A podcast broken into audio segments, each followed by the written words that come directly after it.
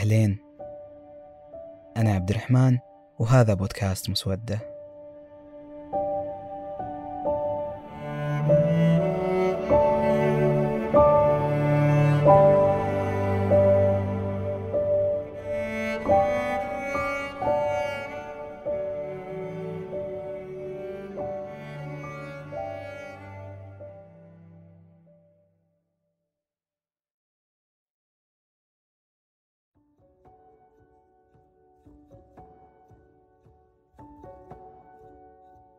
يا أخي دايما أحس إني خايف. مو عارف شو أسوي عشان أنتج كويس. فشلت. لم تكن أول مرة ولا هي آخر مرة. وأتوقع أن الحياة حبلى بالمفاجآت. صعبة هي الخسارة لكن أنا ماني الوحيدة. أعتقد كل قصص النجاح تحوي قصص فشل. أحيانا أحس إني مو كويسة كفاية.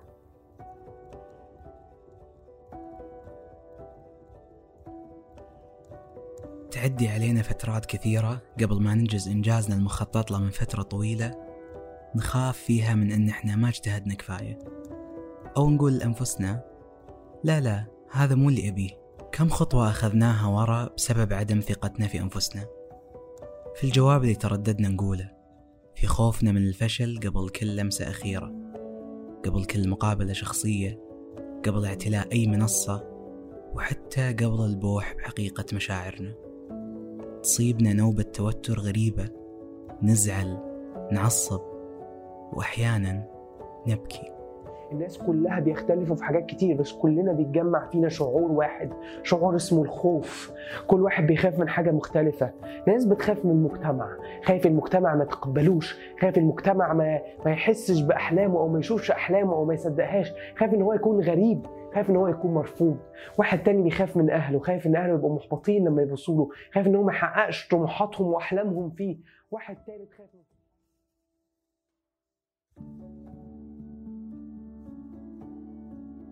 من فطرة الإنسان إنه يحاول يعيش حياة سعيدة هانئة هادئة وخالية من الهموم. حياة ولو ما هي كاملة إلا إن ما يعكر صفوها أي شيء. ما في إنسان على كوكب الأرض يتضايق من كونه مرتاح البال.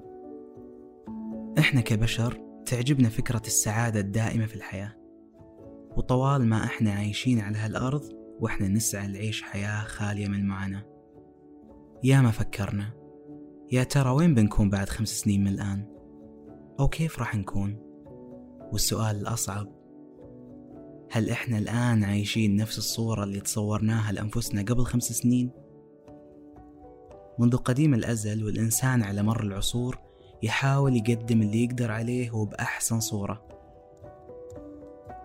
وهنا تكمن المشكلة إن مو بالضرورة إتقان العمل معناته هل قدمت كفاية أو لا. مشكلة تقدير الذات المبالغ فيها تحصر المرء على أنه لازم يتقن أموره بنسبة 100% وفي كل شيء. وهذا اللي مضيع الجزء الأكبر من شخصياتنا حقيقية.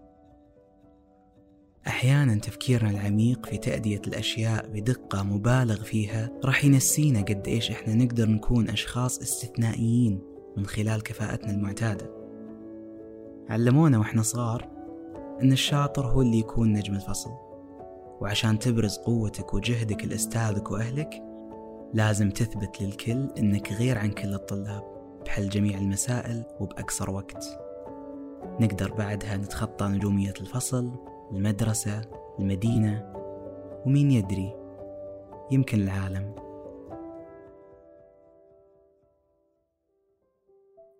نعيش في دوامة التفكير المفرط في إتقان الأشياء بدون ما ننتبه أنه ممكن نكون في وهم تعظيم الأشياء فوق حدها اللازم. وزي ما نعرف كلنا إذا زدنا أي شيء عن حده راح ينقلب ضده.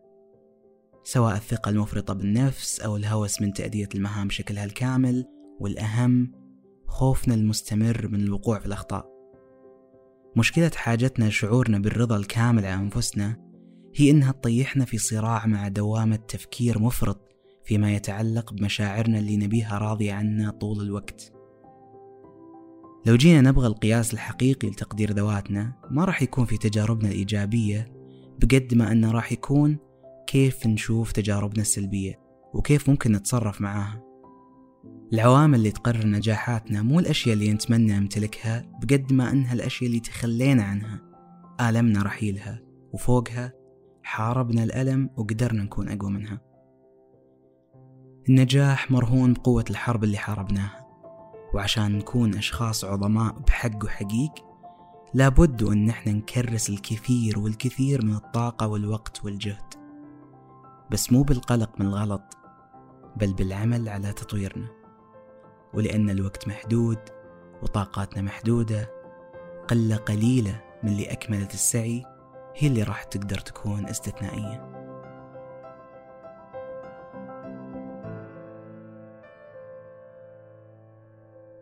نسمع دايم إيش هي الحياة بدون ارتكاب أخطاء. كنت أفكر التساؤل جملة مستهلكة تنقال وبس بس بعدها قعدت أفكر. كل خطوة خطأ سويتها كونت الشخص اللي أنا عليه الآن وكل معلومة تصححت عندي كونت عندي قاعدة ثابتة للمستقبل.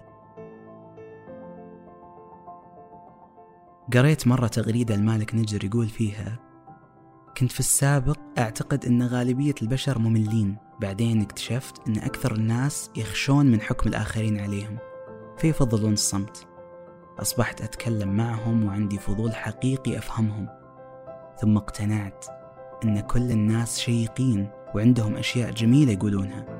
إذا بس وثقوا في اللي يكلمونهم. هذا الكلام عطاني تصور. كل الناس عندها الخوف من النقد.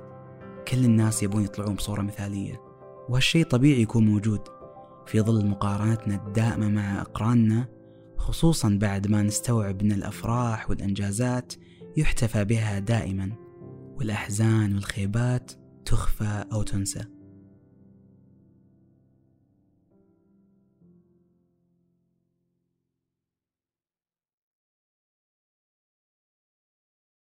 عنده شخصية آه، لازم أعمل حاجة كاملة أو يعملها يا بلاش بعد فترة بيصبح لا يستطيع إن هو يستمتع يرتاح يبقى جواه سلام داخلي إلا لما يخلص الحاجة كاملة. ولأنه عمره ما هيوصل لحاجة كاملة فبيفضل فترة طويلة من حياته مش عارف يستمتع. لازم نبقى فاهمين لو جينا حتى نسقطها من الناحية الدينية بقى الكمال لله وحده. ولا يمكن حد هي هيحاول يسعى للكمال وهيجيبه.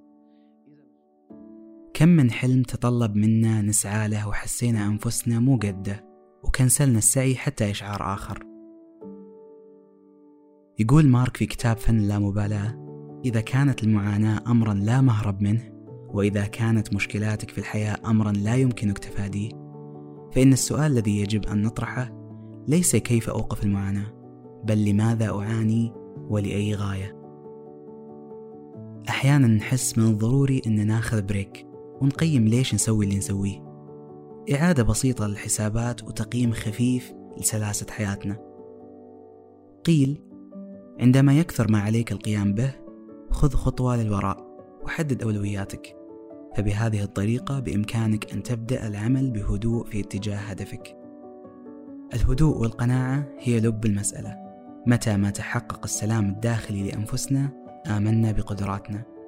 قدرنا نقتنع أن نحن استثنائيين بنرضى بالأمر الواقع وتقل نسبة القلق حيال خوفنا من الفشل. قبل فترة محمد الحاجي قال إنه كان يعتقد أن أبحاثه اللي يسويها غير كفؤة وفي هالمواقف كان دايما يتساءل.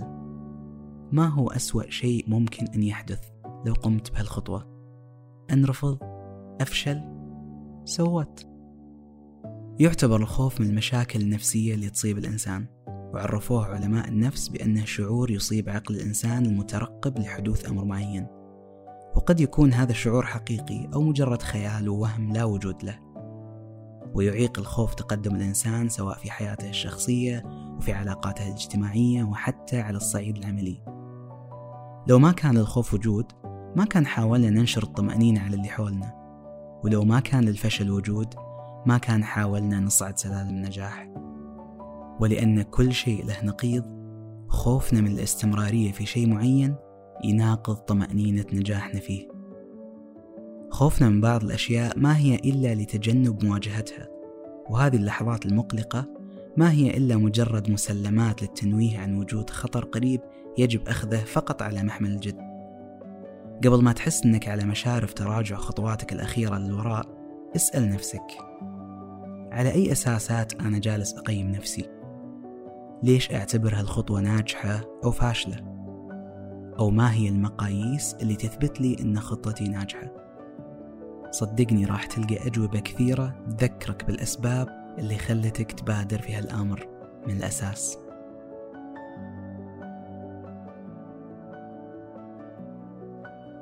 الوصول إلى المستوى الأخير من أهدافنا شيء مو سهل داهمنا تساؤلات وهواجيس بأن كان المفروض ما نكون هنا أو كان المفروض ما نقول كذا. بس هذا الخوف طبيعي طبيعي جدا. قيمنا هي اللي تحدد طبيعة مشكلاتنا. بس لازم نكمل الأخير. اللي يبدأ الحرب ينهيها. ولأن صراعاتنا تحدد نجاحاتنا ومشاكلنا هي اللي تولد سعادتنا لازم نبتعد أكثر من العيش لهدف وكأن الحياة سباق منهك إلى العيش في حياة زي الرحلة اللي مستمتعين في كل مواقفها. ما يمدينا نحظى بحياة ما فيها ألم. السعادة دائما هي السؤال السهل. زي إيش تتمنى تكون بعد سنتين من الآن؟ أو ما هو الشيء اللي تتمنى تحصل عليه في الوقت الراهن؟ أما السؤال الأكثر عرضة لاهتمامنا هو إيش نوع الألم اللي ترضى تعيش أو تتعايش معه؟ أو إيش هي الآلام اللي تخطيتها وصنعت منك الشخص اللي أنت عليه الحين؟ هالأسئلة الصعبة هي اللي بتغير نظرتنا في الحياة. هي اللي بتشتت كل شخص منا وهي اللي بتجمعه.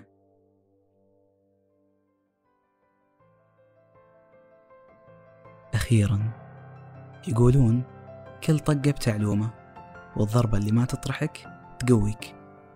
ما حتصيب معانا من المرة الأولى ويمكن ما تصيب معانا في المرة الثانية ولا الثالثة. يمكن ما تصيب معانا إلا في المرة الثامنة. مو كل لعبة لازم يكون الفوز فيها حليفنا.